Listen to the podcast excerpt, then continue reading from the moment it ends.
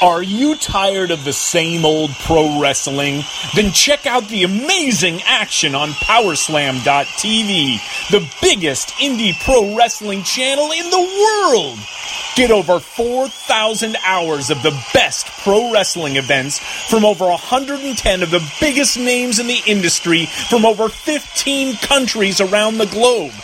Get your free trial today at Powerslam.tv. The following is brought to you by the Social Suplex Podcast Network.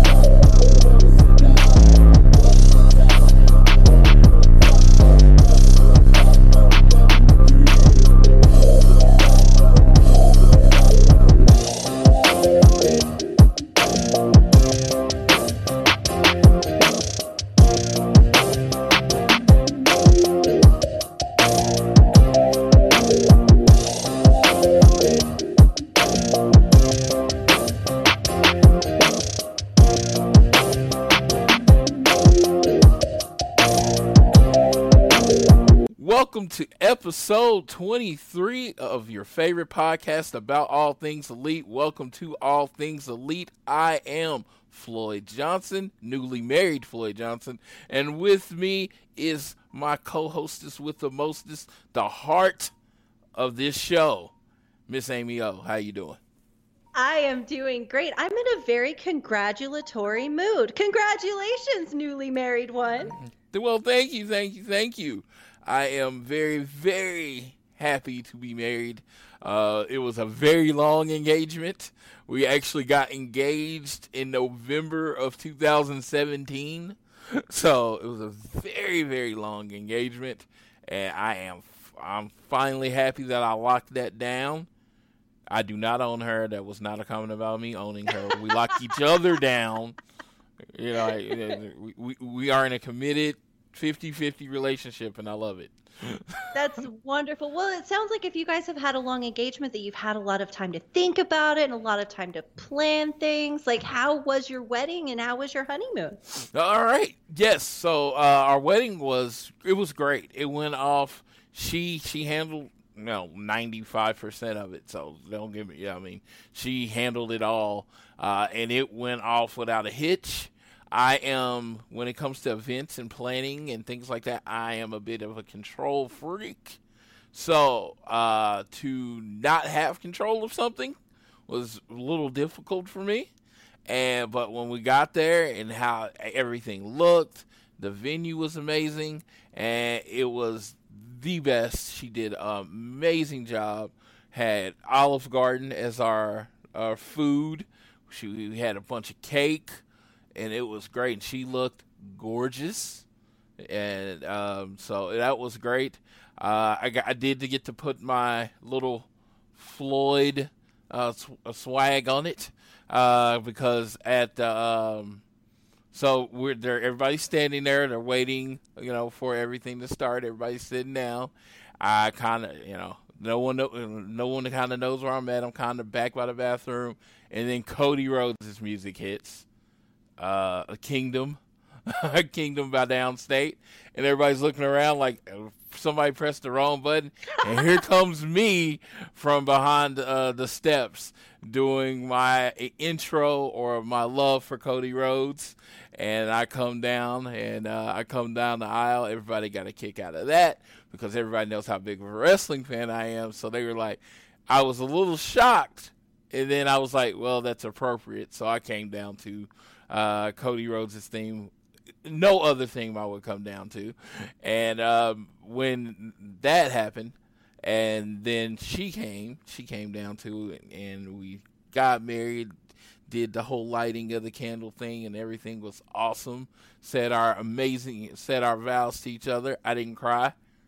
What? What? I thought I was. I swear, I'm kind of a crier, but I can tell you, I was sweating so hard because I don't wear, I don't dress up very often. I was sweating so hard. I don't think I had, well, a liquid for tears, but it was that was good. And then at the end of the wedding, which the part that I was uh, was surprised. So the DJ, he's my guy. His name's Jerry Bostic. He uh, he actually runs a world class revolution in uh, Oklahoma. So my DJ was a wrestling promoter, which again, appropriate for me. So when I came out, he announced me, and then at the end, we, we get we get uh, we kiss, and he says. And then he does in his announcer voice, Mr. and Mrs. Floyd Johnson, and then hits Cody's music as we walk out together and we raise our hands up. And it was a good moment. That's amazing and so romantic and so perfect. I mean, seriously, like, okay, Cody Rhodes' music, besides the fact that it's an amazing song and one of the best songs in wrestling, it's also about new eras. And for you to walk out to both as Floyd Johnson and then with your wife, signaling a new era together, that is so perfect. That's amazing. Congratulations. Well, yes, well, thank you. And the most, the, the thing about it is uh, the reason I picked that song. Of course, Cody's my favorite wrestler, but when Cody comes out, on like very rare, unless she's doing something else on the show, Brandi's always with him, and they are very much a wrestling power couple. But it's not like a wrestling power couple where it's like one is clearly more popular than the other. They both bring something to their relationship. They complement each other well. They, I mean, when I look at them, not knowing you know the deep interpersonal workings of the relationship, they look like they have a really good relationship. So it's just like I was like, you know what? I definitely wanted that to be the music that played. Uh, you know, and uh, I thought about some other different ones I went through, but that was the one I decided on because you know Cody's kind of a role model of mine, so that works for me. I also, and I, I'm just not trying to put you all over. Also, love you and Andy's relationship. Love your relationship. It's just how y'all interact, everything. It just seems like y'all complement each other. Y'all are a team, and that's what my whole goal with Crystal has always been to complement each other to be a team. She's strong at certain things. I'm strong at certain things. I lean on her. She leans on me, and I think I get that from both of those relationships. That is the sweetest thing in the world to be able to just look at your wife and, you know, start this new life with her and look at her as your partner, as your team, even with the wedding planning, you know, and, and sort of compromising and, and stepping back a little bit and letting her shine. Like, man, I'm getting all teary and I'm just hearing about it. that is awesome. Yes. Well, congratulations to you both. And that is absolutely wonderful that you guys came out and brought some of what makes you, you know, a part of your life there too, with wrestling and with um, the fact that your DJ was a promoter is the coolest thing, Mm-hmm. and also Cody's music and signaling an era.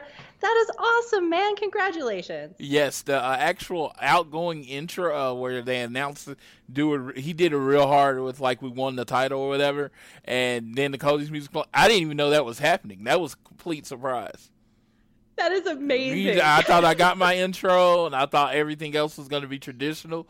But he hit the music, and I just kind of look at her, and I look at him. She's like, "Yeah, we talked about it before," and she surprised me that way. And it's just like, okay. And I, I, I would take, I put it on Twitter, and Cody liked it, and I was like, "Yeah, I this is the perfect person for me." I have no doubt in my mind of that. That is just so wonderful. Like I'm grinning so hard. My face is gonna get stuck here. Well, let's kick off our show, man. Let's get into AEW. We've got big news of the week. We've got Floyd Johnson getting married to his wife with a spectacular ceremony. This has been a fantastic week, man. Welcome back. It has. But uh, before we, you know, Jeremy will beat me up if I don't say it.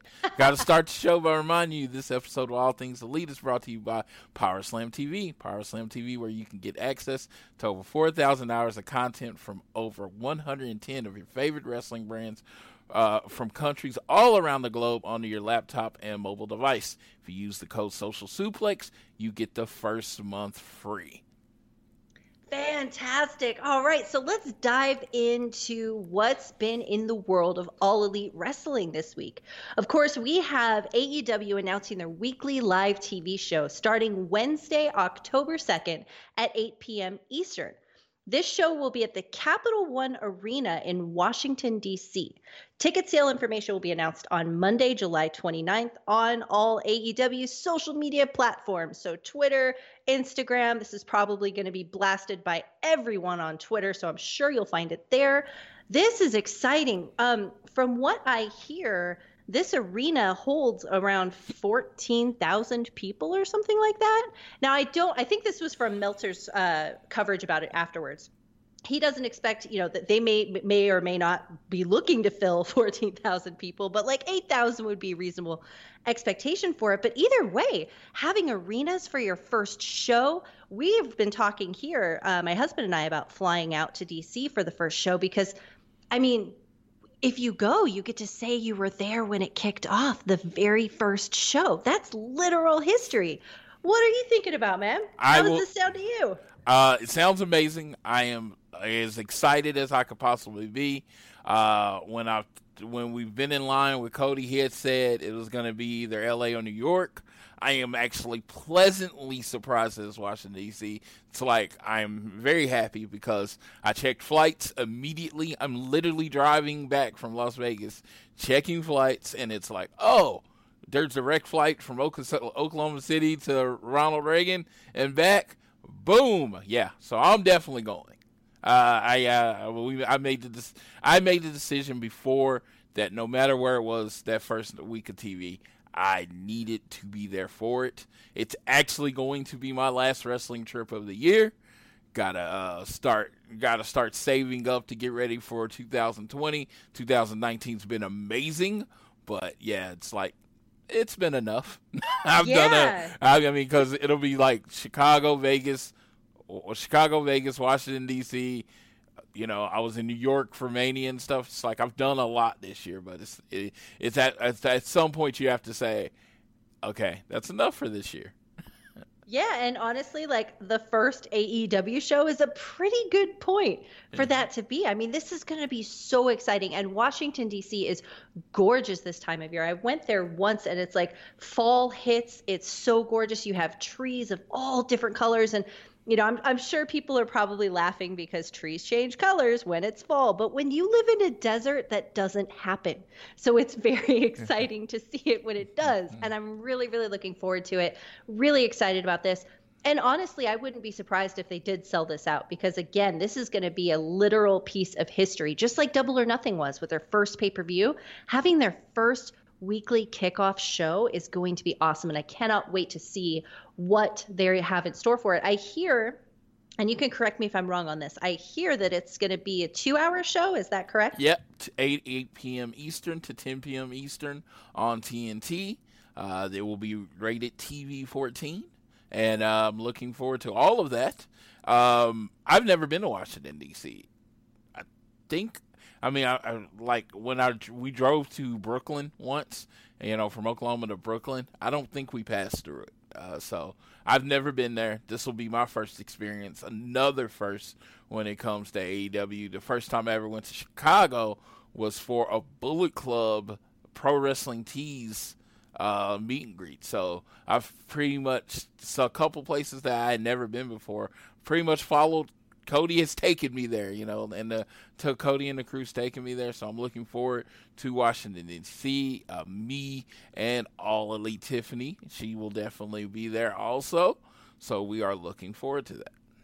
Yeah, oh man, it's going to be a blast. Oh, All right, so let's take a look at some of the rest of the news that we have dropping this week. We've got MJF signs an extension for his contract with All Elite Wrestling, making it a five year contract. Now, this makes a world of sense because MJF is one of the best wrestlers that they have in AEW right now. If and honestly, I, I'm gonna say probably the best heel in wrestling Yes. at all right now. So to lock this guy in is absolutely a great move. He is AEW to me. I mean, if you look at the roster at this point, AEW doesn't make sense to me without MJF in it. So, of course, having him lock this down for a five year contract um, makes a lot of sense. But it also is a great sign that they are, of course, looking at a long term picture with who they want five years from now. and he's the best character in the company to Yes. me because when it looks like when you know you have a lot of great or, you know you have a lot of wrestling and but sometimes in the, to me in wrestling in general sometimes we lack characters and his character is so good. It is like he's so bad at being just like this horrible person that he's really really good at it. And it's just of course, with all things, uh, you know, all, uh, you, of course, with the elite and how much we love them, you needed someone to boo, and he has Yes. filled that role better than anyone. Because even Chris Jericho, as great as he is, probably one, of you know, the goat.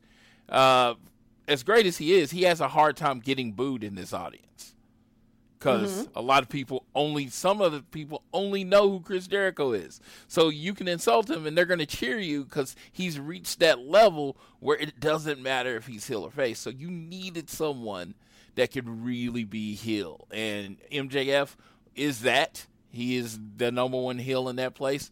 I, I, I do love Shawn Spears, his becoming that, and it's just like they need people that you can boo.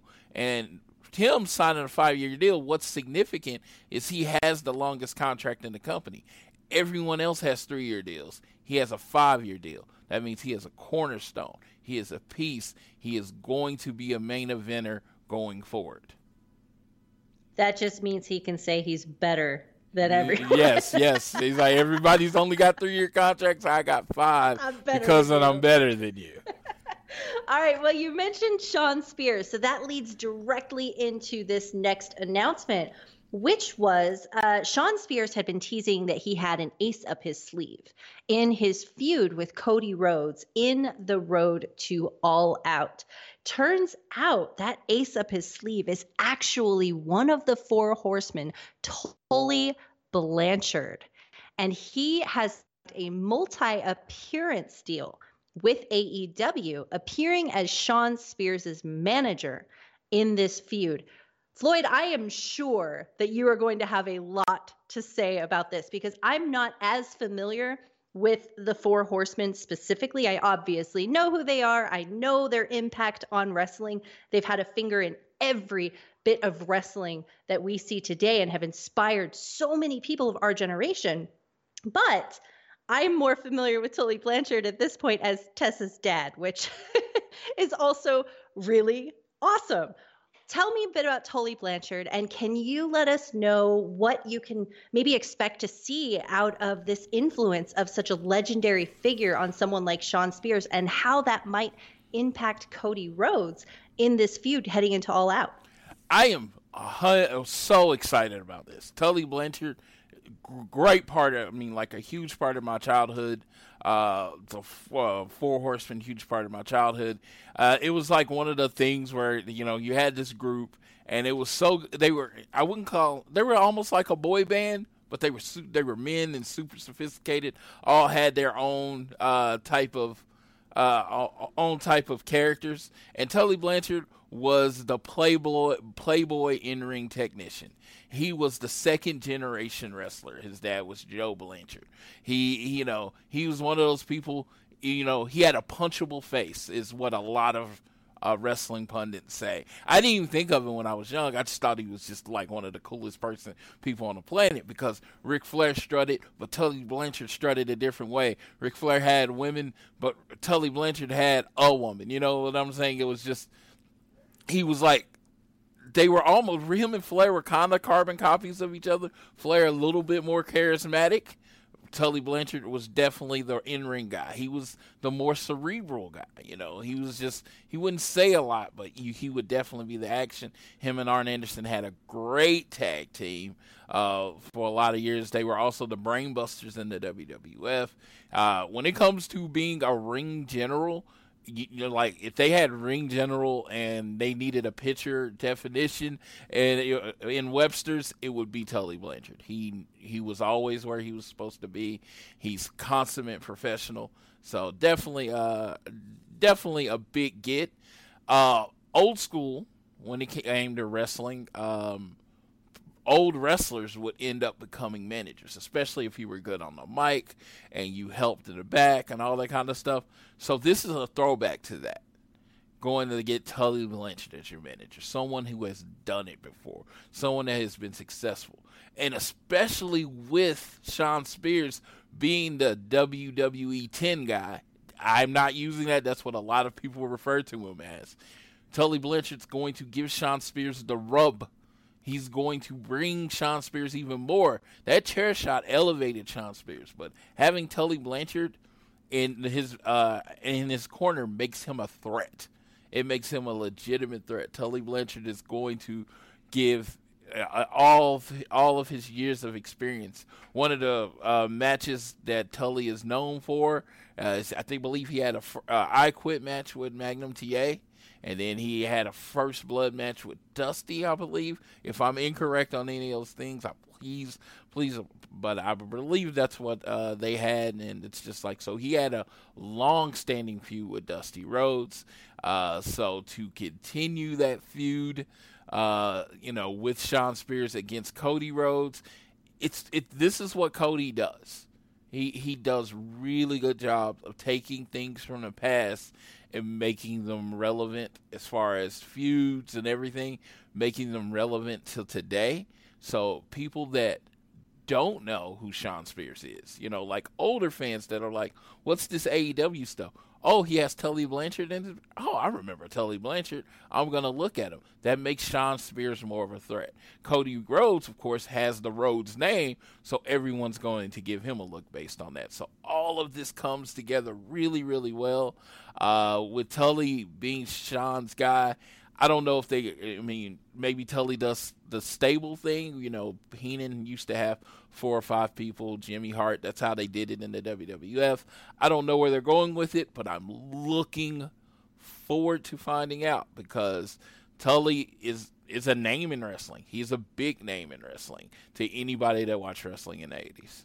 Exactly. So you mentioned that, you know, having Tully Blanchard in Shawn Spears' corner kind of elevates him and and I absolutely think it does. You have somebody who's a legendary figure of that old school in a similar way that Jim Ross is a legendary figure in commentary for old school wrestling. And I think that this really elevates him, Shawn Spears, as a credible threat against Cody, but also kind of in a larger than life way. And you have this, you know, for for somebody who who says that they want to uh, get rid of the Attitude Era or overcome the Attitude Era, this isn't Attitude Era stuff, but this is old school dynamics. You've got Dusty Rhodes' influence and spirit involved in this, and you've got Tully Blanchard wrapped up in this too. And I cannot wait to see what they do with Tully Blanchard, how he impacts Shawn Spears, and also whether this psychologically has a negative impact on Cody Rhodes.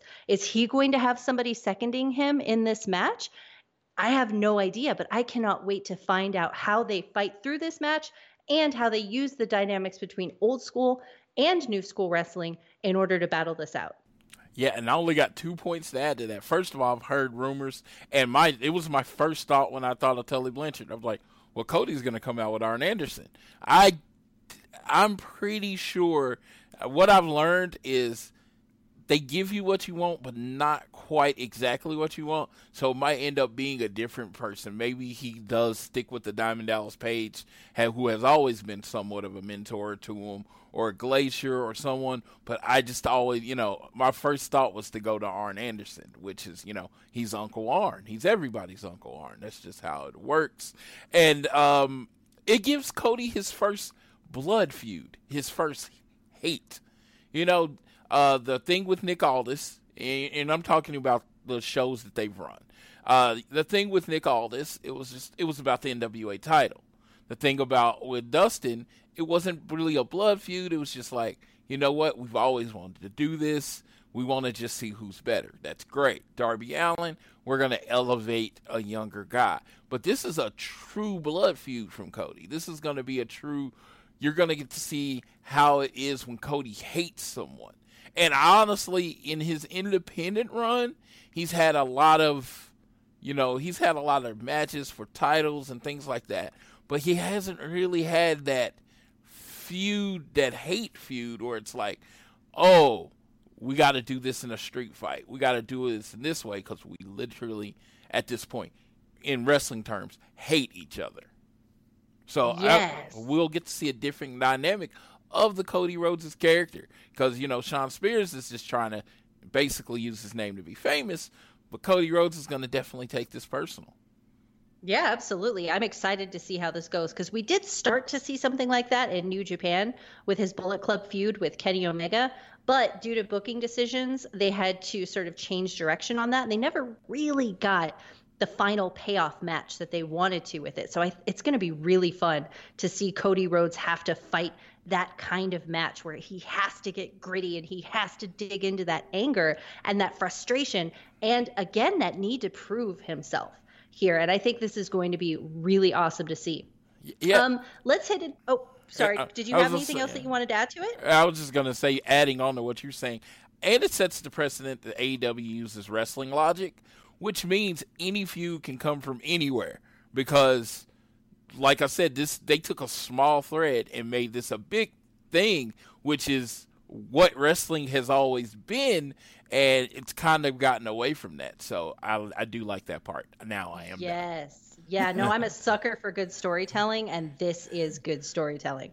All right, so we uh, talked a little bit about Dave Meltzer. He gave a report that AEW plans to run about 100 to 120 live events per year.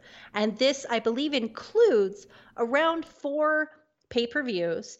Uh, 51 television shows and several Saturday night house shows with rotating talent. What are your thoughts on that kind of schedule? I believe the focus that they have, and of course, this is uh, roundabout figures because it's coming from Dave Meltzer, and of course, they need to iron things in once they get with their TNT schedule. But it looks like they are sticking to uh, the point that they wanted to make, which was rotating their talent out and not putting in too much of a demanding schedule where they're away from their families for too long, but also so that they can rest, they can recharge, and we can recharge in seeing them too. Yeah, I've actually I I'm going to limit my thoughts because I actually have a lot of thoughts. First of all, this is brilliant to me. I think this is perfect. It was like when WWE and, and I'm not comparing was kind of oversaturating the market, and they, they split Raw and SmackDown. They were doing a Raw pay per view a month, a SmackDown pay per view a month, and it was just too much. And this is what we've always like, as far as the wrestling fans that they like passionate wrestling fans that really, really like care about how the wrestlers' livelihoods are and everything like that. This is what we've wanted. This makes sense. It's just like you're going to see them once a week. You're going to see them once a week on TV. I mean, or 51 weeks a year. I think they're going to take the Christmas week off, which makes makes perfect sense. You're going to get the four big shows that you can either fly out to, drive out to, or whatever. And then when a house show is in your area, you know, you can go to the house show. And it, it, it and if they rotate the wrestlers, that's going to keep them all fresh, which you're going to get higher quality product because wrestlers are going to be fresh and they're not going to literally hate their life. So I enjoy this. I think this is perfect. I I, I was like I like I said I've wanted WWE to do this, especially when they brand split. I was like, why do they need a pay per view every month? I always said if you deal with every each pay each one had every other month and they were actually rotating, it would make more sense. And I also said forever, when you have a huge roster, why not use it? Why not? okay, we don't need all 70 of you, you here on this random Saturday night. Won't we take 30? Yeah, 20 to 30, put on a really good house show, and then the other 30 people can be at home resting, healing, doing their uh, self care so they can continue to be successful and can put on the highest quality product every time they're out there. Absolutely. And, you know, with the spacing apart of their pay per views, that also adds to the ability to rotate their roster out even more. One of the things that I find a little um, frustrating at times is that, you know, when we have very frequent pay per views, you often have the same sort of top people who are in the pay per views in the weekly shows that are building up to those pay per views. So it really kind of just feels like you're seeing the same people over and over and over again with just a few people in the background doing opening matches. So if you space out your pay per views, not only do you actually get to see and get to know and get to care about more of the roster and really feel invested in them, but you also get to build up storylines with a significant impact that pay off at a pay per view. And I have to say that's something that I really miss in watching wrestling. I remember being a teenager and watching these long storylines as they would draw out kind of like a soap opera over each week.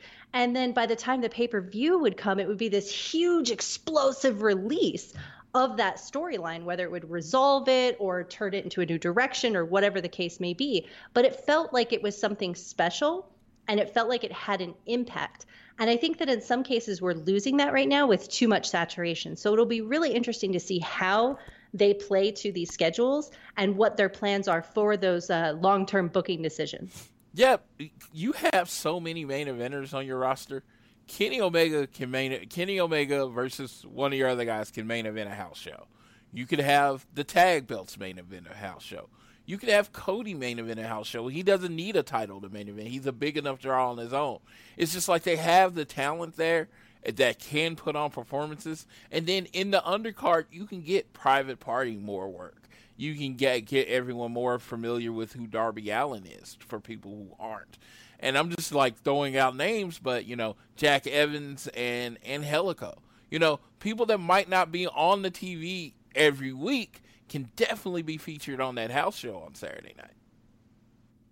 You know, I just had a thought. Speaking of house shows, you know, Joey Ryan runs Bar Wrestling and they've worked really closely with Joey Ryan. I wonder when they do these smaller house shows, um, they have such a rich history with the indies and they've spoken very highly of those relationships, of the memories of working in the indies, and really in putting the indies over in the build up to their kickoff shows with AEW.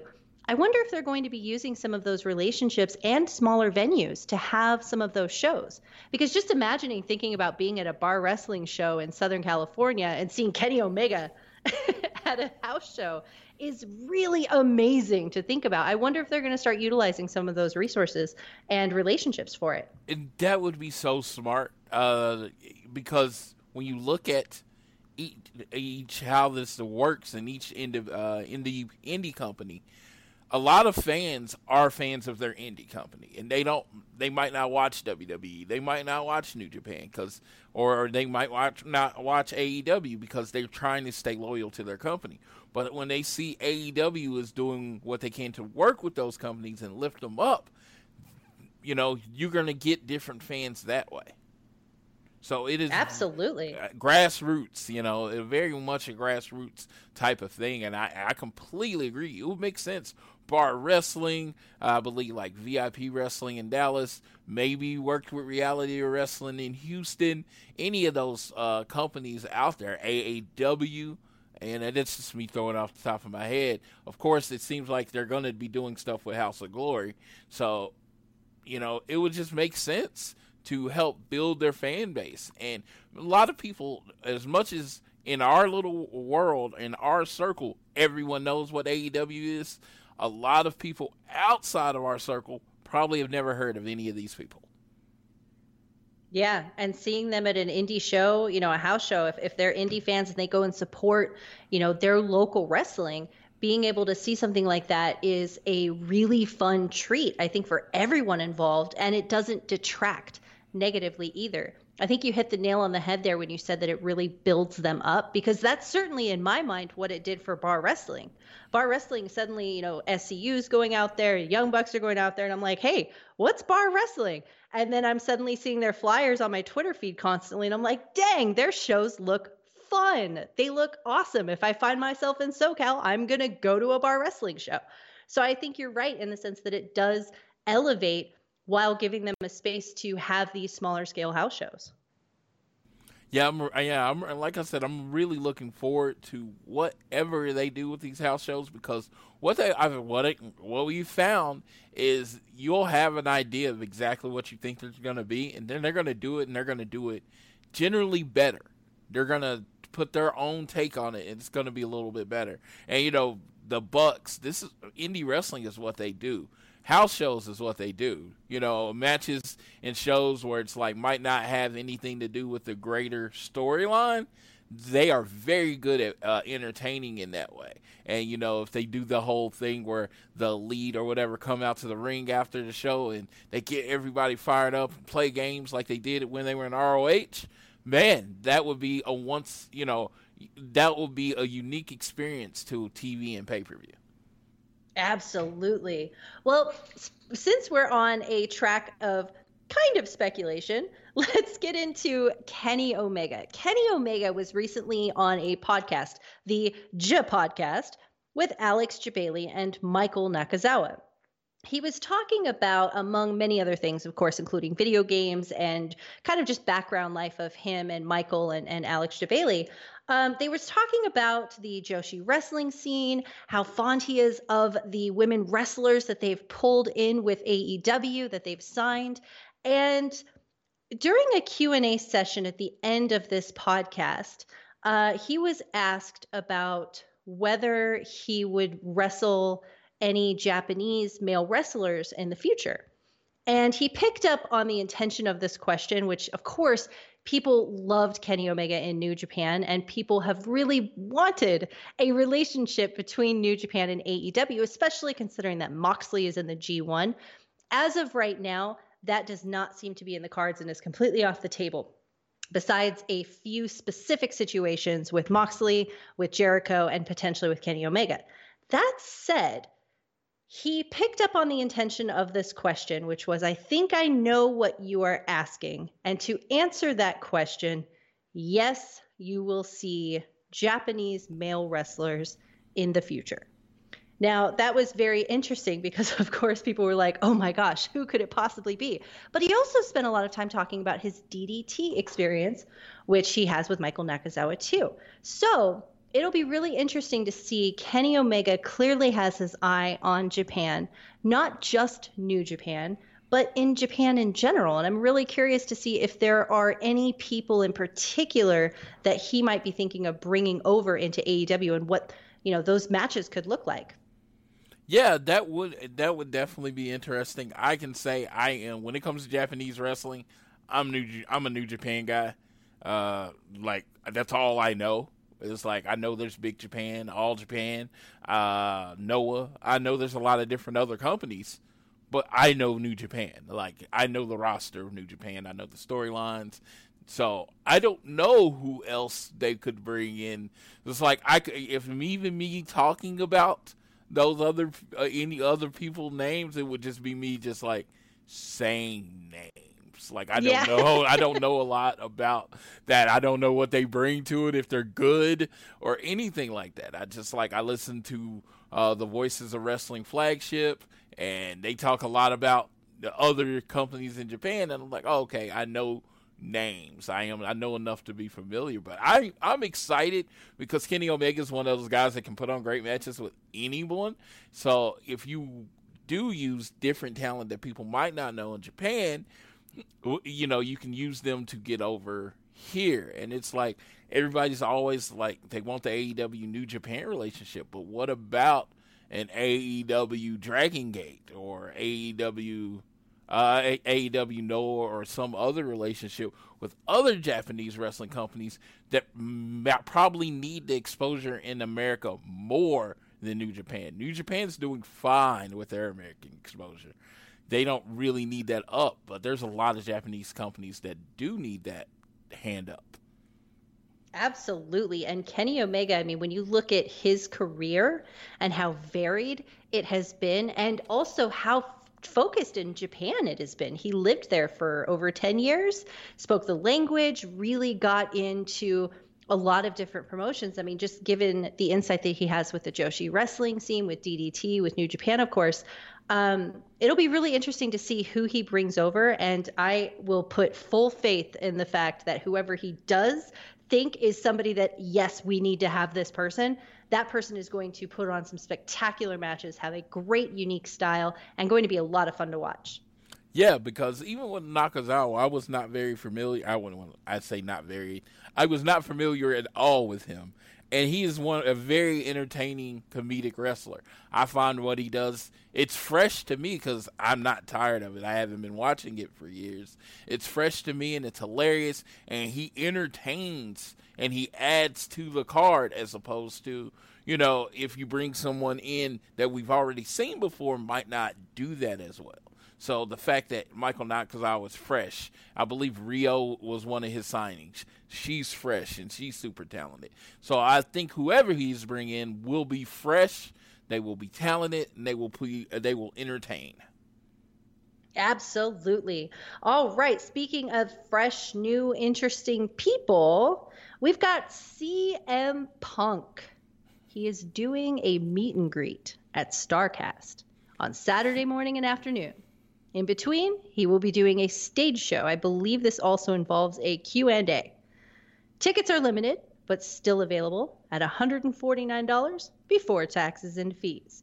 Now, of course, when CM Punk was announced for StarCast, everyone was posting the Cody listening gif. Everyone was, oh my God, CM Punk AEW confirmed. But there's been a lot of sort of back and forth between CM Punk and AEW in the news. CM Punk um, was at a Pro Wrestling Tees meet and greet during All In, where StarCast first originated and kicked off. I was And- at, I was at that meet and greet. I was wondering if that was the one that you were mentioning. Yes. yeah. So he was there, and people were like, oh, wow, okay, maybe he's going to return to wrestling. And it seems like anytime CM Punk is anywhere near wrestling, that people want him back immediately.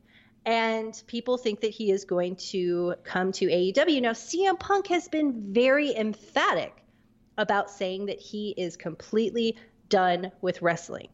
At the same time, however, he has also been very sly and sort of underhanded with his comments, saying things like, well, if they would have uh, offered me a real contract, then maybe I would consider it. And then he moved the goalpost, saying, okay, well, if they would have approached me directly instead of doing it over email and text, then maybe I would consider it. Cody Rhodes today was asked whether CM Punk would be joining AEW. Cody Rhodes responded, and I'm paraphrasing because I don't have the tweet right in front of me, but that they have reached out to him. They have long wanted to have him join AEW. Tony Khan, of course, had mentioned that CM Punk was one of the first people that he wanted to sign, and that the ball is in his court, but that he doesn't think that he will be joining AEW. Instead, Cody Rhodes said that he would probably be more likely to join WWE. What are your thoughts on CM Punk possibly joining WWE So or AEW? so we did a little we, we did a little talking setting up the show before and i was like after this uh hangman also posted a picture uh, uh posted a tweet and he was trying to be funny. It was a very good attempt at humor where he basically says matt i i know i loved your idea about bte but i think it was unprofessional for you to send it over a text and that was a shot at something CM Punk had said that you know he got texted an offer and he wanted a face to face. So we're getting a lot of interaction between the wrestlers of AEW and CM Punk, which to me it makes it extremely more likely, in my opinion, that he is going to be in AEW. Like I said, I'm 99% sure. Now I could be 99% wrong. Don't get me wrong. I mean, I can, but I just feel like if he really wasn't going to be in it, he would do every. They would do everything they can not to say his name. Not like, not Yeah. like, not like in the WWE asshole way. It's just like when someone brings in CM Punk. Uh, he's not into. He's not interested, and move on at that point. The fact that they they they're making it like uh, this is Cody Rhodes' quote uh, tweet. I just happened to have it up. He said, "I think he was misquoted. I know one of us had met with him in person. Yes, I text him plenty when we can connect on the actual phone, but not a contracted offer. I wouldn't be surprised if he went back to the WWE. Regardless, great wrestler and guy. Doors open if he wants it. It to me." if you think if you're like you take that tweet and you listen you play it in your head in cody's voice it's very similar to the Shawn Spears thing it's like i'm going to say all this good stuff i'm going to take this small dig great guy great wrestler you know, I hadn't looked at it that way, but you're totally right. yeah. Absolutely. and he, I I looked mean- at it as like when they were talking about whether or not they would be going to WWE. You know, when they were like, "Will we go to WWE?" I don't know. Maybe we'll just do our own thing. I don't know. Meanwhile, you knew for sure that they were going to start their own company the whole time, and they're still like, "Well, we might go to WWE." It totally felt like that because, dude, CM Punk, if he's returning to wrestling, he's not going to go to the WWE. Like, no. and I mean, I was gonna say it would probably it would probably be the richest contract in wrestling history if somehow he was to go to WWE. I just don't, you know, I don't think he would. I don't even think he would consider it. I don't even think, honestly, the door is open on the other end. He's talked so much crap about the WWE. He's just like how it's a miserable place and it made him hate wrestling. To oh my god, he would get booed Right. so hard if he showed up in the WWE. I don't know though, dude. Like the second you hear cult of personality, regardless of where Eh, you are, I'm pretty sure everyone's gonna lose their mind. Everything's forgiven. I mean, Yeah. I was like, like so, yeah. If like I said, he could play music, come out and like beat the crap out of Cody, and I'm just, I'm gonna mark out like crazy. I'm not gonna want it to happen, but oh my god, it's CM Punk. He's back in wrestling. Yeah, Yes, he's one of those people. He left. You know how they say leave them wanting more. He is the 100% personification of that because I don't think any wrestler has ever left that people like non-injury, like left and people wanted them back more than uh, uh, you know a chant for dissatisfaction at TV shows is CM Punk. it's just like he whenever he goes back, whatever if he comes back, he is going to be god level. I don't think he'll Pro Wrestling Tees won't be able to keep their merchandise in. So I, I if he could do that with AEW, it would be great. Like I said, I I am very I was very bitter because the January that he didn't show up was the January before WrestleMania 30. That was my uh that was my WrestleMania going back. I had taken a long break from going to WrestleManias, and I was going back for WrestleMania 30. And the person I wanted to meet, the thing I wanted to see, is I was going back for CM Punk, and he basically quit before then. You know, he, you know, for his personal reasons. I completely understand it now. I had all I had for years. I had been bitter about it. You know, it's like, dude, if you want to wrestle, you wrestle. That's my big thing. It's like you want to wrestle, you wrestle. I'm like, there's a hundred other companies. If you want to wrestle, you wrestle. But the anticipation he has built by not wrestling, oh my God. If he shows up in the door, everything is forgiven. We're good. Dude, he is the epitome of hard to get. Five years. Yes.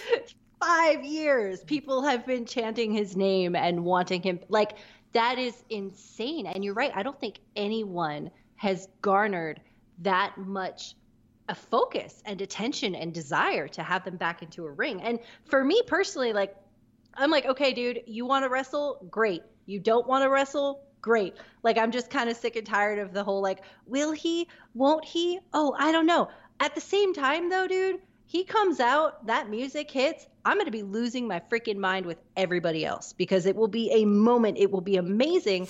And I think that given the fact that the pace has been building up with Cody talking about it today, with CM Punk talking about it last week, with Hangman Page talking about it, and I'm pretty sure they will have a BTE bit about it.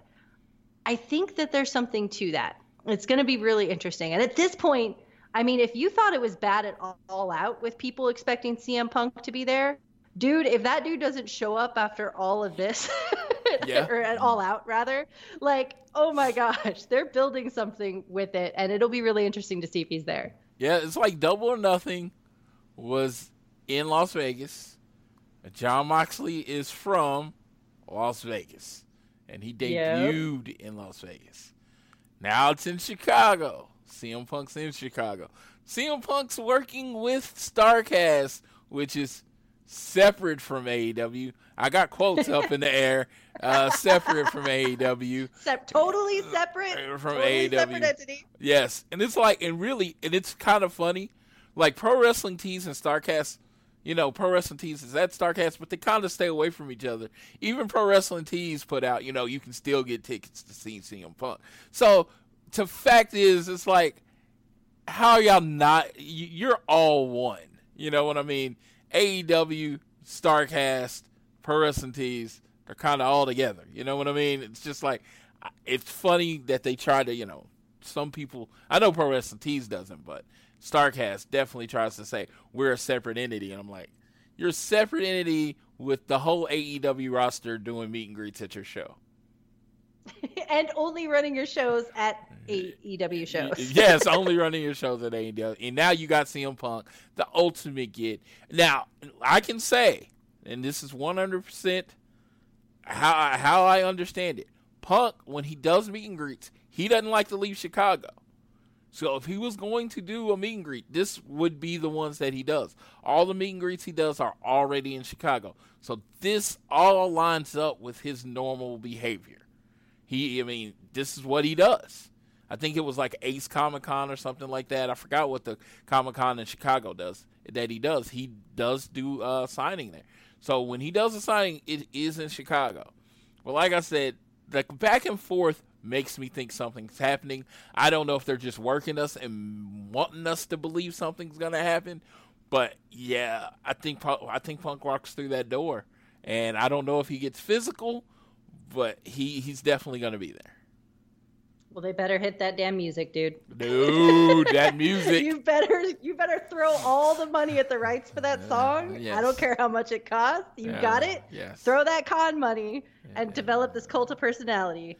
Oh my god, it's it's it's the like I, I was uh, you know Cody hitting the throne was a bullet to you know bullet or a shot fired at WWE as much as anybody want to say anything.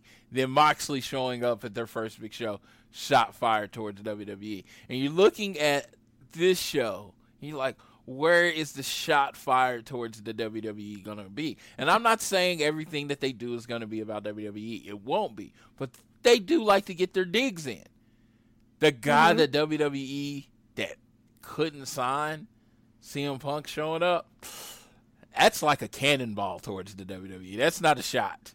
That is that's a that's a bomb. you know, it's like oh my god. You're, It's a like, pipe bomb. Yeah, yeah, it's a it's it's a pipe bomb in Chicago. in, in Chicago, he comes out. You know that that just be crazy. Absolutely agreed, man. All right, so we got one last little bit of news before we dive into Floyd's exceptional coverage mm-hmm. of Being the Elite recaps, and that is AEW has partnered with Live Source, which is an app that runs sweepstakes and auctions for experiences and memorabilia. The reason why we're bringing this up today is because I saw something about this come across my Twitter feed, and I was like, what in the world is this? I went to allelitewrestling.com just to look at news for the week and saw that they had two articles about this partnership. So that's why we're talking about it. And they are currently running sweepstakes for tickets to All Out. So if you are hoping to score a chance to see All Out, then I would suggest downloading Live Source. It's free and checking out their sweepstakes because you could win tickets to see All Out. Floyd, I am knocking this over to your court. Yes, I'm also uh, looking forward to. Uh, they also have it where you can win, uh, like the referee's shirt. Dave, I mean Earl Hebner's shirt that's got Cody and uh, Dustin's blood on it. They have you can win that. And uh, I forgot what the other thing. Oh yeah, it was Jon Moxley's jacket. You can win that Oh from Double my or Nothing. god, that would be amazing. Yes. Okay, hold on. Before you start talking about Be the Elite, if any of our listeners happen to win Jon Moxley's jacket, please tag us in it because I need to see this. I need Yes. to see the photo. I need to see somebody completely thrilled and ecstatic and exuberant rocking this jacket because that is amazing. Yeah, if uh, if I, I was like if I was to win that referee shirt, I would lose weight so I could wear it all the time. Here, here, I am I. I am quite a bit larger than Earl Hebner, unfortunately. but we got two weeks of shows to catch up on you. What I went ahead and did is just took out the highlights from each show that I thought were funny. So if I miss anything, I'm sorry. I didn't think it was as funny as you did. Uh, so uh, so from the 714th episode of BTE, it's backstage a fighter for the fallen. They show the Bucks at the Jacksonville Football Stadium. They hope to do their show there one day. Their math was a little weird because they said it would hold 67,000. It's like with the stage, you know, it'll hold 60,000. But I'm like, you have to remember the whole football field is available for people. So it's probably still going to hold about 67,000. You know, parts of the field where you wouldn't normally put people, you would put people because, you know, you wouldn't want a big gap around the ring or whatever. Unless they're thinking something I'm not thinking, they are they are smarter than me. At least one of them went to college. Uh, looks like they are setting up a feud between Sammy G and Brandon Cutler because every time Brandon Cutler's around Sammy G, Sammy G takes a shot and calls him a nerd. And and he basically uh, this one was funny when he's like, "Well, you know what? I'm glad your wife's doing the costume thing, you're doing the production thing. So when wrestling doesn't work out for you, you have that to fall back on." I thought I always think his digs, Sammy G's digs, are the best.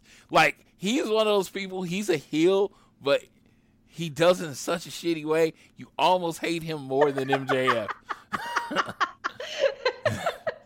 Sammy, stop being so mean. It's yes, not that. yes, yes. It's like I mean, MJF's at least forward with it. Sammy does it in a way where he's kind of complimenting you by making you feel really bad about yourself too.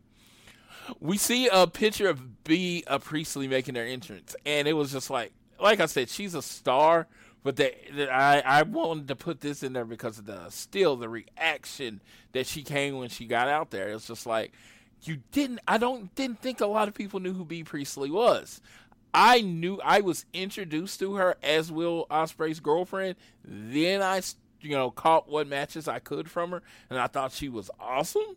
But yeah, it's like even that reaction still surprises me.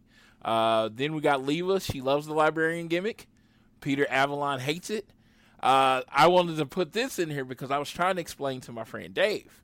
My Dave, friend Dave, uh, my friend Dave is a very intelligent person. He is a librarian, and he absolutely hates this character. And he's like, "Cause it's not what we do, and that's all people think we do." And I was like, "Okay, well, if you watch BTE, which and which I tried, I sent him a couple clips. This it's supposed to suck. This is supposed to be a horrible gimmick.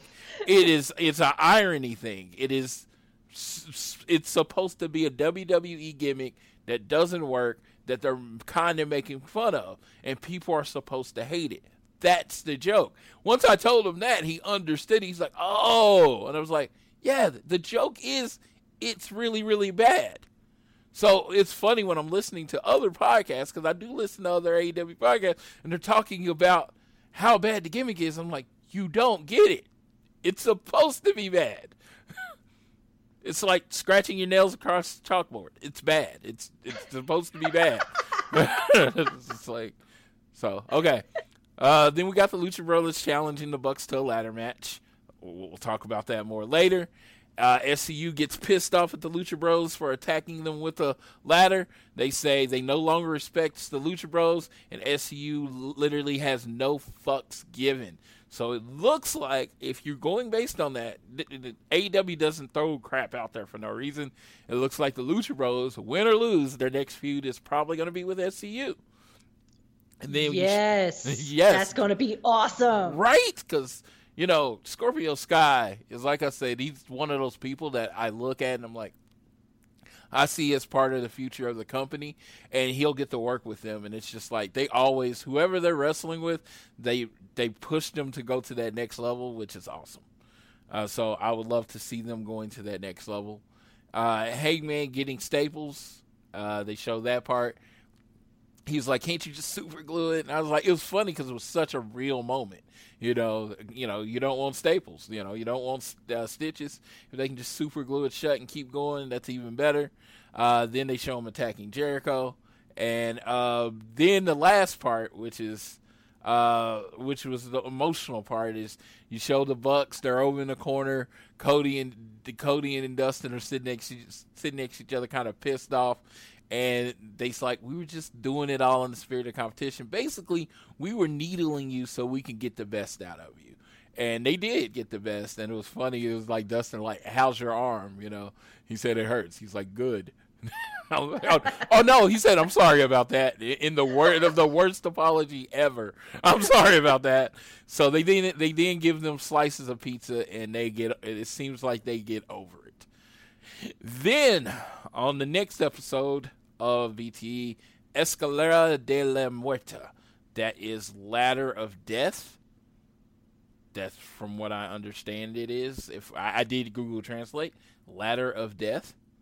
Uh, so we get a skit making fun of librarian gimmick and Vince McMahon. So if you didn't get that this was irony and that the thing is supposed to suck, this one was like, boom, laying it out for you. You're not supposed to enjoy this gimmick. Peter Avalon goes into the room and he's talking to the Stooges, who are the EVPs, and he basically says, "I can't even see with these glasses on. Uh, you know, this librarian gimmick is stupid." And of course, if you ever listen to a Jon Moxley Vince McMahon interview and his impression of him, basically they just did that. They said this was good shit. Uh, he's like, he's like, I'm basically playing an idiot, which is what Dean Ambrose said. And he's like, no, you have to be smarter to play an idiot. And then, and then he's like, you know, th- you know, this is how you're gonna make it here.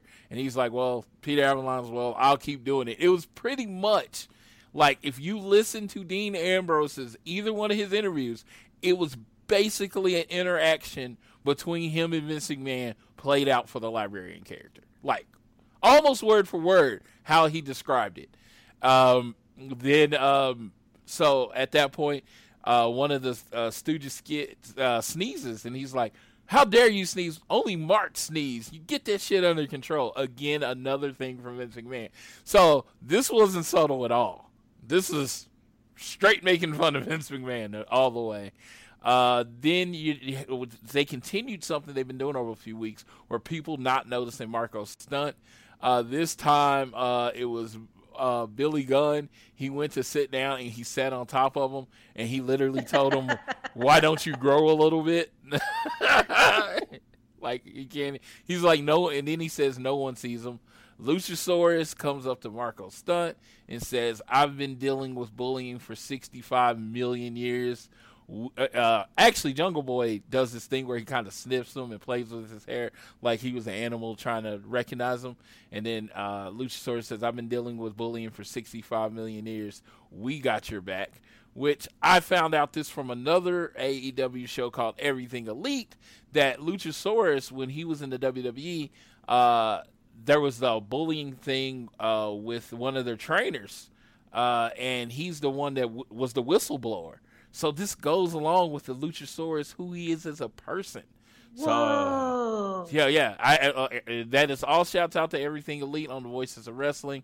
I wouldn't have known that if they hadn't brought it out. I, like I said, I listen to their show every week because you know it's it's it, it enhances my show.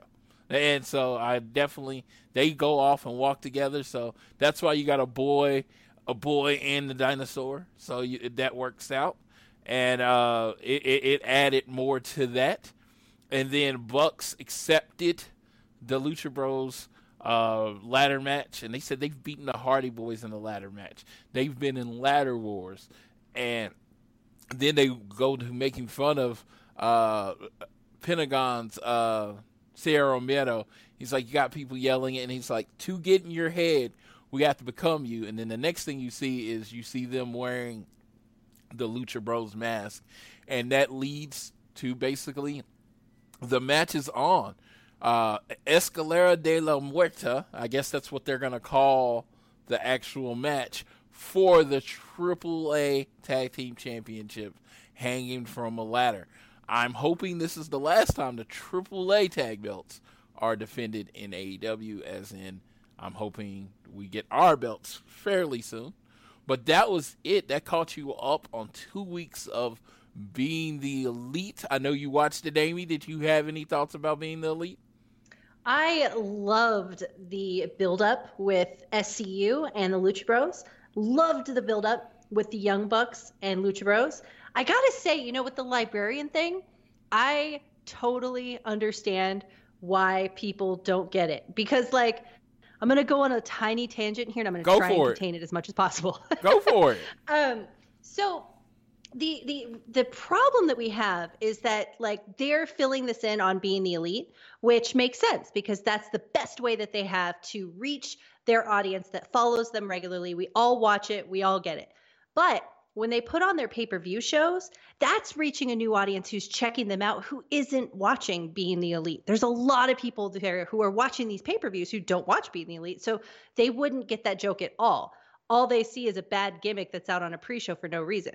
And they don't get that. So I, I totally understand that disconnect there. I personally actually love Peter Avalon as the librarian, Leva Bates as the librarian, them working together, totally growing on me and that's in spite of the fact that I actually work with libraries. And so I'm constantly like, but that's not what happens at a library. So all of that aside, like I do love the gimmick. I love Peter Avalon. I love the like sort of love situation that they have, this like unrequited love kind of thing. Like I really love the little drama story that they have playing in the background, but I absolutely understand that people don't get the in joke. And I think it's going to be challenging when you're trying to get your funny joke over that requires a couple of steps of thinking in order to understand it. I think it's going to be difficult for people to get that joke if they have to do work to figure it out. Yes, and I I have to actually agree with that. I mean, that's a as an insider, as someone that watches all the shows, I I get that gets lost on me sometimes.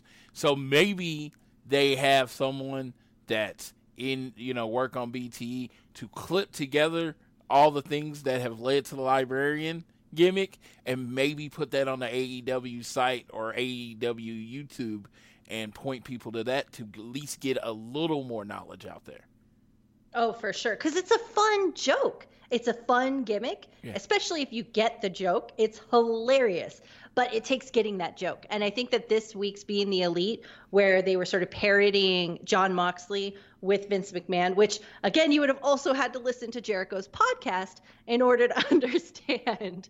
But I loved that they did that because then it sort of let you know what the situation is with the librarians. And I think that if they make that a little clearer, uh, for people who maybe aren't certain, then I think that'll do a lot in letting people know just what the gimmick's for, why it's there, and why it's so bad it's good. Yes, and you know, like I said, it's funny.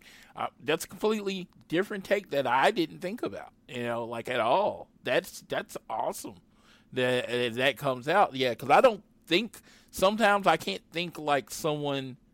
I, uh, most of the time I can. I'm pretty good at it, but sometimes I can't think of like someone that doesn't watch the, sh- you know, watch BT, watch Road Two. I am so involved, especially when it comes to the stuff getting prepared for this show, that it's like, oh, that's the joke. How do you not get it? Oh, you don't watch BT.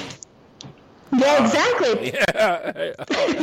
I mean, I watch all of them. I love them, but I could definitely see where there's a disconnect. And hopefully, when they do their weekly TNT shows, they did mention that they weren't sure that they would have as much time to devote to being the elite, even though they love doing it. So maybe we'll start to see more of that as a cohesive unit on their TNT weekly shows. yeah, maybe we see the skits, maybe like during the show or whatever, and that would be that would be good because then people would understand that this character is basically, like I said, a WWE character on a show that it doesn't fit. The fact that it doesn't fit is the thing. That's what it goes. It's supposed to come off awkward. Yeah, it's supposed to be Dean mm-hmm. Ambrose in a gas mask getting vaccinations in his butt. It's mm-hmm. supposed to be good shit. Yeah, it's supposed to be bad. It's just it's supposed to be something. Yeah, so it's supposed to be bad, and you're supposed to laugh at it, and you're supposed to hate it. And you know, Fight for the Fallen, they were getting major heat, and it, it was working the way they wanted it to work. But like I said, I listened to a lot of I listened to a lot of reviews because I wanted to hear as many different takes as I can. And one of the takes was like, "The librarians got to go," and I'm like, "No, no," because it's just not every. I mean, I know there's people out there that are hardcore wrestling fans and they want super serious sports related wrestling all the time. But there are people out there that think the librarians are hilarious. They're not going to be. I was going to say they're not. Uh, uh, me, me, I laugh at it. They might not be in your circle, but the thing is, they're trying to. They're trying to reach as many different people with as many different tastes as possible, and the the uh, the market for a straight wrestling program with nothing funny and nothing like that is very small. Dude, even New Japan has Yano. You Yeah, need yeah, something yeah, to break it up. Yeah, Taichi, Yano, even Mo- Moxley's different, you know, because Mm-hmm. Yeah. shit, he's outside the ring half the time in his matches. So it's just like you have you have to understand it is a variety show. So if it's something you don't like, just wait about five minutes. It'll, they'll move on to the next thing.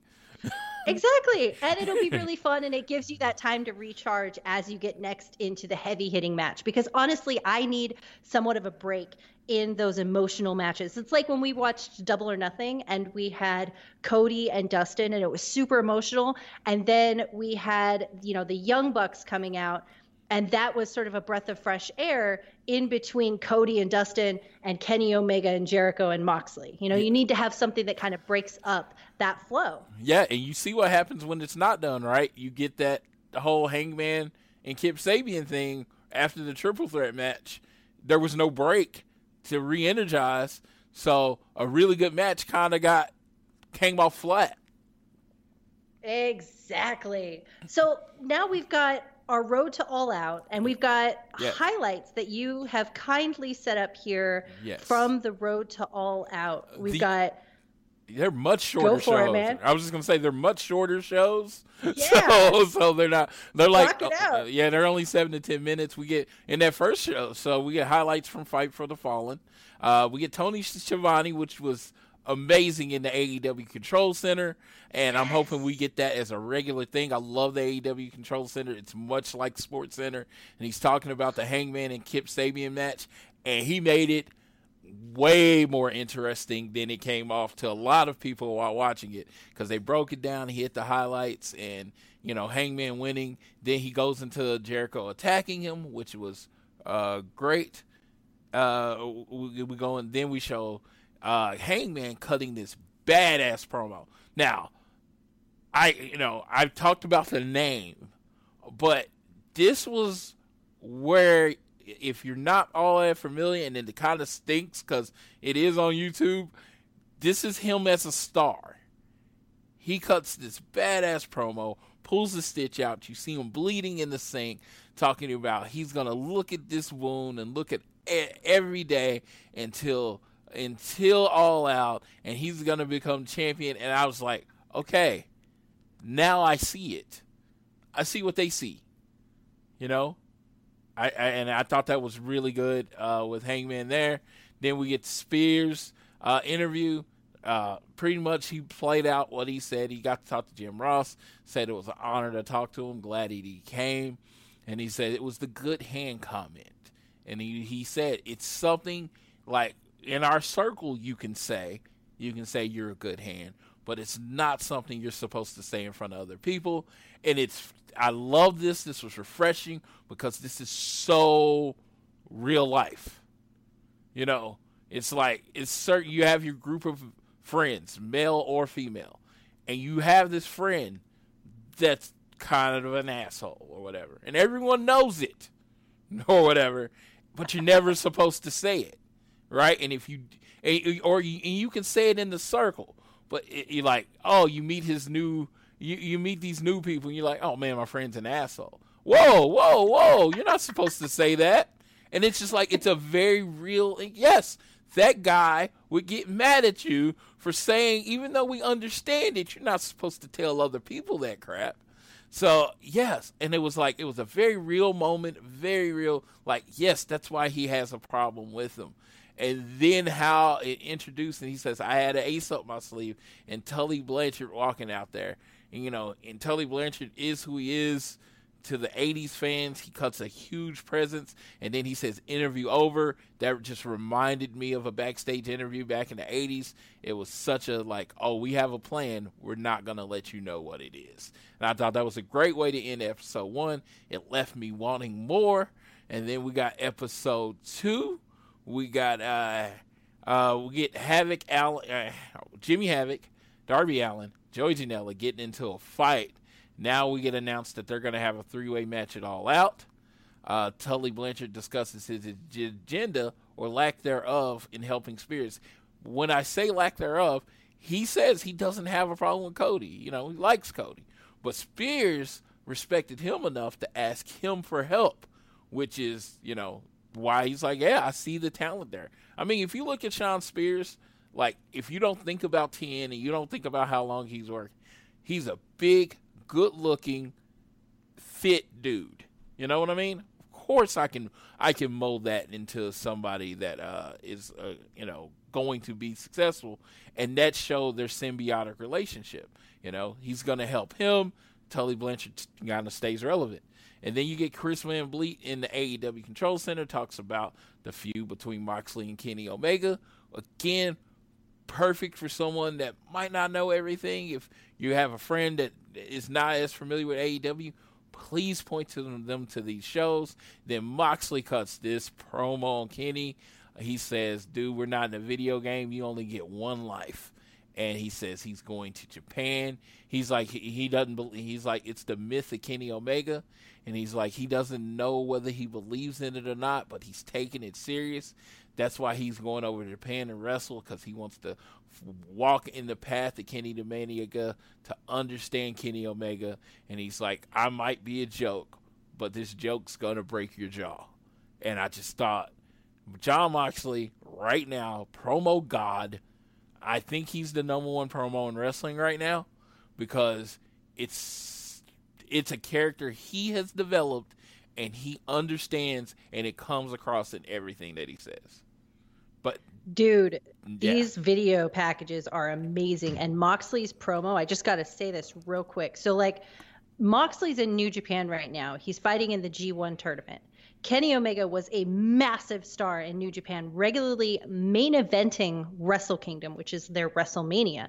And for Moxley to go to Japan to walk in Kenny's shoes, so to speak, and walk his path, not only in Japan, but in the G1. The G1, they are putting on match of the year quality candidate matches every single night of the G1. And Moxley, for him to say, I may be a joke, this dude is sitting here for a New Japan audience, for people who were skeptical of Jon Moxley just waltzing in to New Japan and entering in the G1 without the accolades, are voting him in right alongside with Ishii as the MVP of the G1 tournament right now.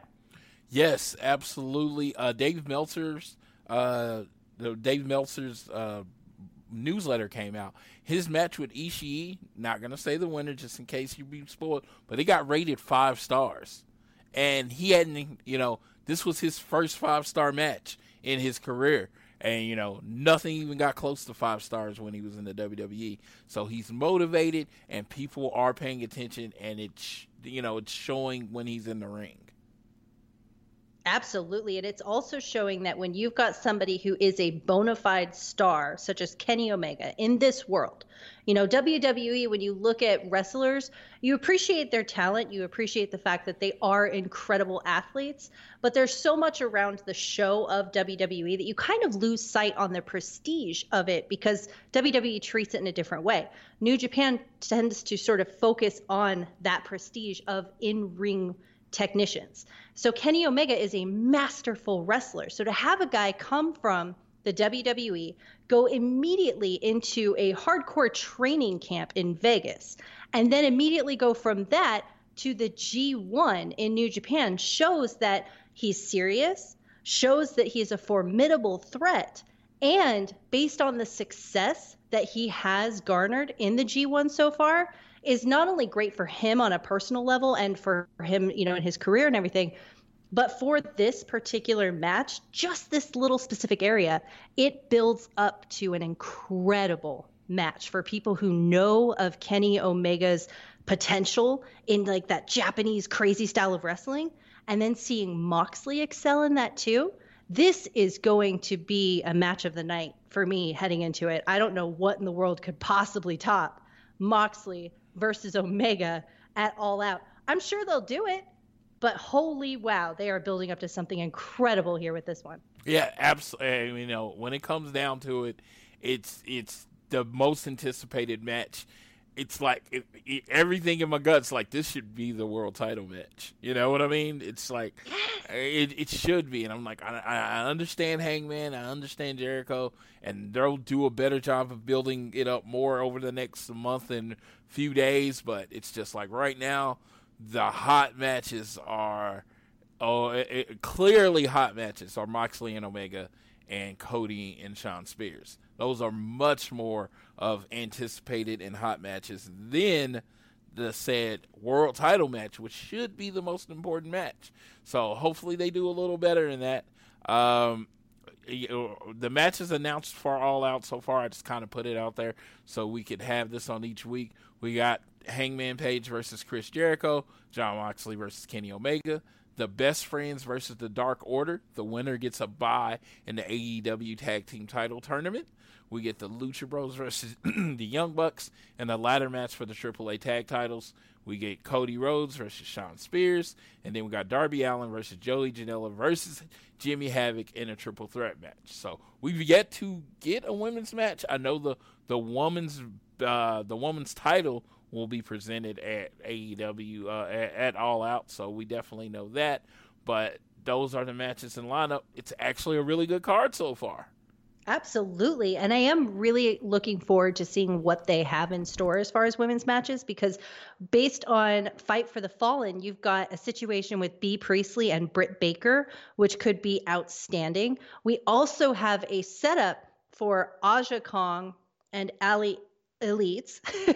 Sometimes I I almost said Ali Impact, Ali Elite and Aja Kong versus Brandi Rhodes and Awesome Kong. So it looks like Awesome Kong, based on the media work that Brandi Rhodes has done this week and in the photos and Twitter posts that she has made with her and Awesome Kong that they are a duo now. Awesome Kong is in AEW. She's made a couple of appearances, but it seems like now they've got her on the promotional circuits with TV Guide. They've got her running photos, shoots with Brandi Rhodes. She is with AEW now by all looks, by all appearances. Yeah, and that and that's awesome. She brings, um, and no pun intended, she brings credibility to the women's division. Uh, whenever you're going to need, you get your women's champion, and you're going to need a threat for the title. Awesome Kong's always going to be able to play that role because you know she's who she is. I mean, that's she's always going to be able to play that pivotal role. So uh, she adds a lot to the company, and she makes Brandi more formidable as a wrestler. And it was, uh, like I said, it was very funny. I've seen people point out that Brandi was a heel wrestler, and then she comes out for the the check thing at the end of the fighter for the fallen. I'm just like, I, I, it's like people don't understand complicated characters. I, I, I was like, I know people, and it's like, I, I mean, I like if you play PlayStation with them, and they're playing you, they're talking crap, they're running you down, they hate you, and then as soon as the game's over, they're like, hey man, you want me to help you change your flat tire? Some people are just vicious competitors. Yeah. That's what Brandi Rhodes is. I'm like, I don't understand how this is a difficult concept. She's just a vicious competitor. She's well, she's a vicious competitor who's also the brand officer for Yeah, AEW. yeah. So of course she's gonna come out with a check presentation, and then you know, like you can keep different ideas in your head, like, oh, dude, she was a total punk in this match. Oh, cool! Look, they're donating one hundred and fifty thousand dollars to charity. Awesome. no one is one thing. No Yeah. one. No one. Whoever you talk about, no one is just one thing. People are complicated people, and we like to see that in wrestling. We love to see Jon Moxley d- dropping the crap out of Shota Umino, and it's like, dude, I like how you fight. You're now my sidekick. Yes. I love that so much. yes. Like I, I I know I'm using a New Japan reference, but it's like the most appropriate one. It's like he, so he- cute. yes, it's like hey, you're my sidekick now. It's like Yep. yes, when we're in the ring, we compete. When we're out of the ring, and you know, I might take a few shortcuts when we're in the ring. When we're out of the ring, hey, we can be buddies. So that's Exactly. how that's how it works. And it's like, yeah, I, I to use another New Japan as example, Kenta is freaking vicious when he wrestles. Then after the match, he wants to shake your hand. well, just a second ago, you were trying to kick my face in.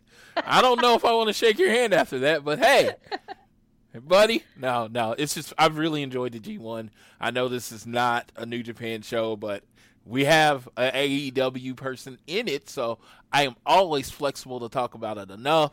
Uh, Jon Moxley has been amazing, but the G1 has been amazing.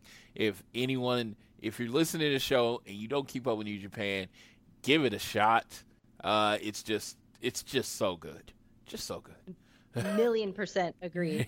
Absolutely. It's so especially with Moxley in it. You get to see like if if you loved Moxley coming out at Double or Nothing and if you've loved Moxley's promos in the Road to shows, get a taste of what he's doing. Get Yeah. a taste of who this guy is because seriously, when I look at Dean Ambrose, I see a dude in WWE doing Vince McMahon things. When I see Jon Moxley in the G1, I see an animal force that's been unleashed on the world and he is hungry.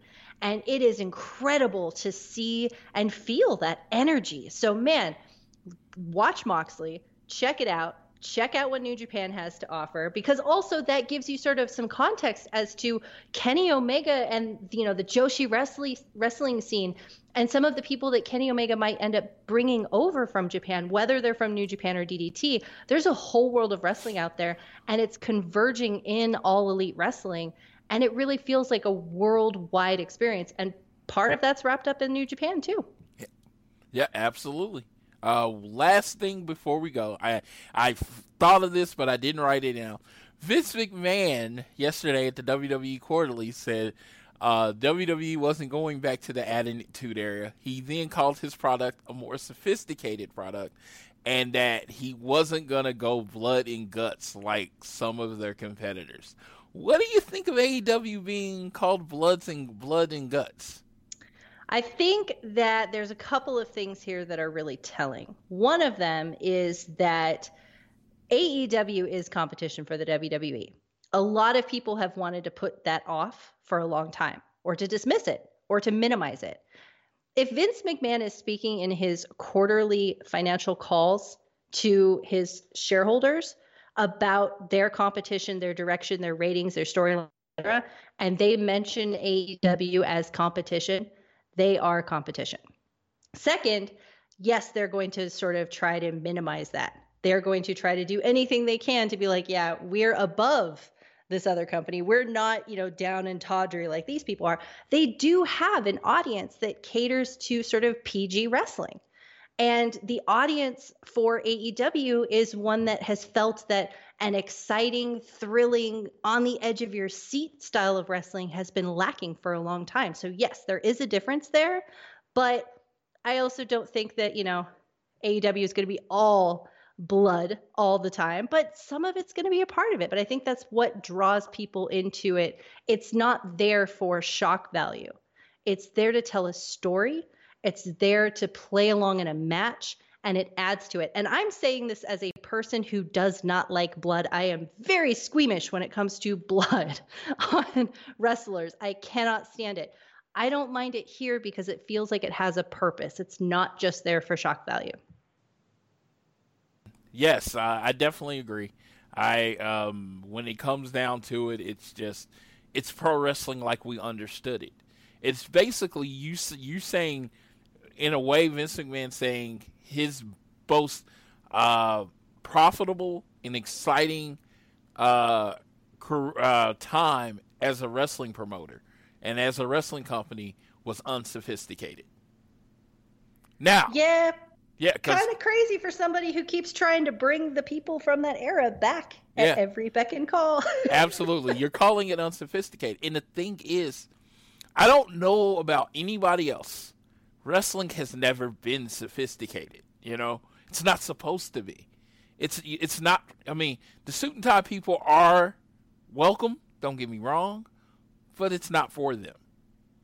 It's wrestling. It's a it's a live action soap opera. It's a story where when uh, your friend says something and insults you, you hit him over the head with a chair. You know, that's it's not. it's a fight. It's a It's- fight. It's yeah. it's not sophisticated. It's grimy. It's It's messy. it's messy, and that's what I want in my wrestling. And I think when he said that, when he says WWE is a sophisticated product, I think he told me why I don't enjoy it as much as I used to. Exactly, because it feels Yeah. sterile. Yes, It if- feels it- like a, a, a Disney plastic toy. It doesn't feel like the emotional, compelling story. It doesn't feel realistic. you're trying to be feel like something you're not. You're trying to be something you're not, and that's that annoys me. Then I also saw one one thing that goes along with this: WWE's T-shirt merchandise sale is is down nine percent now, and you were like, what does that have to do with AEW? Pro Wrestling Tees works very closely with AEW. You know who's not having problems selling T-shirts? the T-shirt company. Yes. And you know what WWE wrestlers are doing? Opening up stores on Pro Wrestling Tees because they realize their products suck. You got the Majors Wrestling Figure Podcast, which is Zack Ryder, uh, which is uh, Zack Ryder and Curt Hawkins. Real Revival, aka FTR, started their shirt uh, store today. Think about that. You have people in your company choosing to go to another company to sell their shirts so they actually can make good shirts that people want to buy. Yep. Just saying. Yep. Okay. Real quickly then, before we go, can we talk about the Raw reunion show real quick? Yes. Because, all right. So Twitter at first was like, no, this was something else. And I'm still convinced that this is what it was. All right. So to set the stage here, you've got the Raw reunion show, which essentially means bringing back as many Attitude Era stars as possible and having this great reunion show. I enjoyed it. I thought it was fun. It was a reunion show. I liked the reunion aspect of it. That said, that said, there was a point where they had Braun Strowman come out for a three minute squash match to a jobber that they called Randy Rhodes on commentary. And then I believe it was Corey Graves was like, oh, no, no, it was supposed to be Randy Rowe. And then people on Twitter were like, yeah, no, it wasn't a shot at Brandi Rhodes or Cody Rhodes or any of the Rhodes. It was for Randy Rowe. So I look up Randy Rowe and I'm like, really? So WWE is going to bring out a bunch of Attitude Era people and then pay tribute to a guitarist for Ozzy Osbourne that passed away three months ago for a name that sounds very similar to the Rhodes family and then have him in a squash match? Like, I might be wrong on this. And if I am, I apologize if I'm being insensitive, but it seems a little coincidental to have a show filled with Attitude Era people take a shot in a squash match at a jobber named similarly to a member of the Rhodes family with a hard S right after they declared war on the Attitude Era. Yep. Yep. Yep. Yep. So it was, as I say, it was not lost on me. Uh, it was not at all lost on me. I. It's funny because it's like they're coming off. I, I'm not going to say they're not.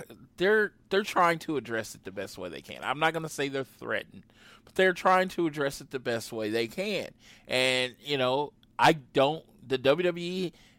The thing about it is their playbook about what they're going to do to try to limit uh try to limit AEW, AEW already has.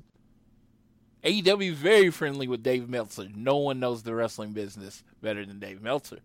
So, that being said, they're going to know everything the WWE is going to do. The counter programming, the trying to book shows in the different current, you know, close cities. They're going to know it all because WWE's been doing the same shit for 30 years, 40 years. Yep. So it's like, it's like, okay, yes, there is such thing as called counter counter. Because Yes. think about it is if you just put on like okay WWE is like oh we're gonna put on this show at the same time, but when that show's not as good as the AEW show, it doesn't matter. It just doesn't because people are gonna watch which one's better. That's what you're gonna get your excitement. They did the Evolve show, and the Evolve show was a really good show, but it was just like, but the AEW fans aren't gonna be like, oh, I'm not watching this because Evolve's on. It's like I'll watch Evolve later. I think it's not a, it's not a big deal. It's just like, come on, come on. We live in a you, you, when back 30 years ago when you literally had to decide which one you were going to watch because if you didn't watch it right then, you had to wait three months for it to show up on VHS. No, we have this thing called DVR and streaming sites and some illegal streaming sites. You can watch whatever you want when you want to watch it. Absolutely, man. And if they want to take shots at each other while they're doing this, more please. Because at this point, now that WWE is fired back, if AEW does end up taking a shot at WWE, I ain't even mad. This is entertaining as hell. This yes, is fun. this is war. When companies compete, the enter- entertainment is better. When companies compete, everyone enjoys their show more. I don't understand why WWE fans don't want competition. I don't understand why AEW fans don't want competition because competition drives ideas. Giving Austin the ball and letting him r- run with it, direct direct reaction to WCW. You know, DX and all these, the edgier product that we ended up got, getting was a direct reaction to WCW. And Goldberg getting pushed, you know, uh, you know, and then we got Hogan versus Goldberg in the Georgia Dome on a Monday night. Direct reaction to WWE getting the ratings back. I mean, I can, I mean, I loved this time in history and I lived it. So I, I have very, I could have details. So please just enjoy this competition. Don't take it personally, and please don't be mean to each other on Twitter. I know that it's almost pointless for me to say because people are still going to be mean to each other on Twitter, but I'm still going to say this: wrestling, AEW, WWE is for everybody. If someone doesn't like something that you don't like, you will live. It's all entertainment. Stop being mean to each other. It's gonna be okay. It's gonna be- awesome. Yes. All I, right. I, as I say, I know a lot of people that think Cody is a three star wrestler, and I'm like, I don't care. I still love him. Dude, and there are people who don't think Kenny Omega is one of the best wrestlers in the world. And I'm like, that's cool. I do. Yeah. So Yeah. that's awesome. Yeah. Yeah. No, man, we got so much to look forward to with All Out. We've got so much to look forward to with these incredible jaw dropping production values in their Road to videos. We've got new antics for being the elite coming up. I can't wait to see how they address both CM Punk and the Raw reunion show. This is going to be a really fun being the elite episode, I think. And yeah, we've got, man, All Out coming up in less than a month, man. Absolutely. And I'm looking forward to it. Wrestling is, you know, this is it. And it's like, this is about to be the most exciting time ever. Uh, when I said I was going to the first TV taping, Crystals, you know, I was like, this is this is you know how many times this happens in uh history you know in our lifetime like none you know a major company backed by a billionaire having their first tv show this has happened exactly zero times so i'm going to be there for it and i hope everyone enjoys it and yeah we'll be here to talk talk about it definitely Absolutely, man. And I can't wait. And we'll see each other again at Starrcast and All Out in Chicago. We're already planning meetups. We're already planning watch parties. We're already planning Starrcast stuff. So make sure you hit up All Things Elite on Twitter. Make sure you check out Starrcast's Twitter and, of course, All Elite Wrestling's Twitter to keep abreast as to everything that's happening and everything that's going down in Chicago. All right. Well, first I would like to shout out my new wife, Crystal, who probably won't even listen to the show. Very happy that I'm with her. But I want to say to everyone, whether it's home, work, or school, always do your best to be elite.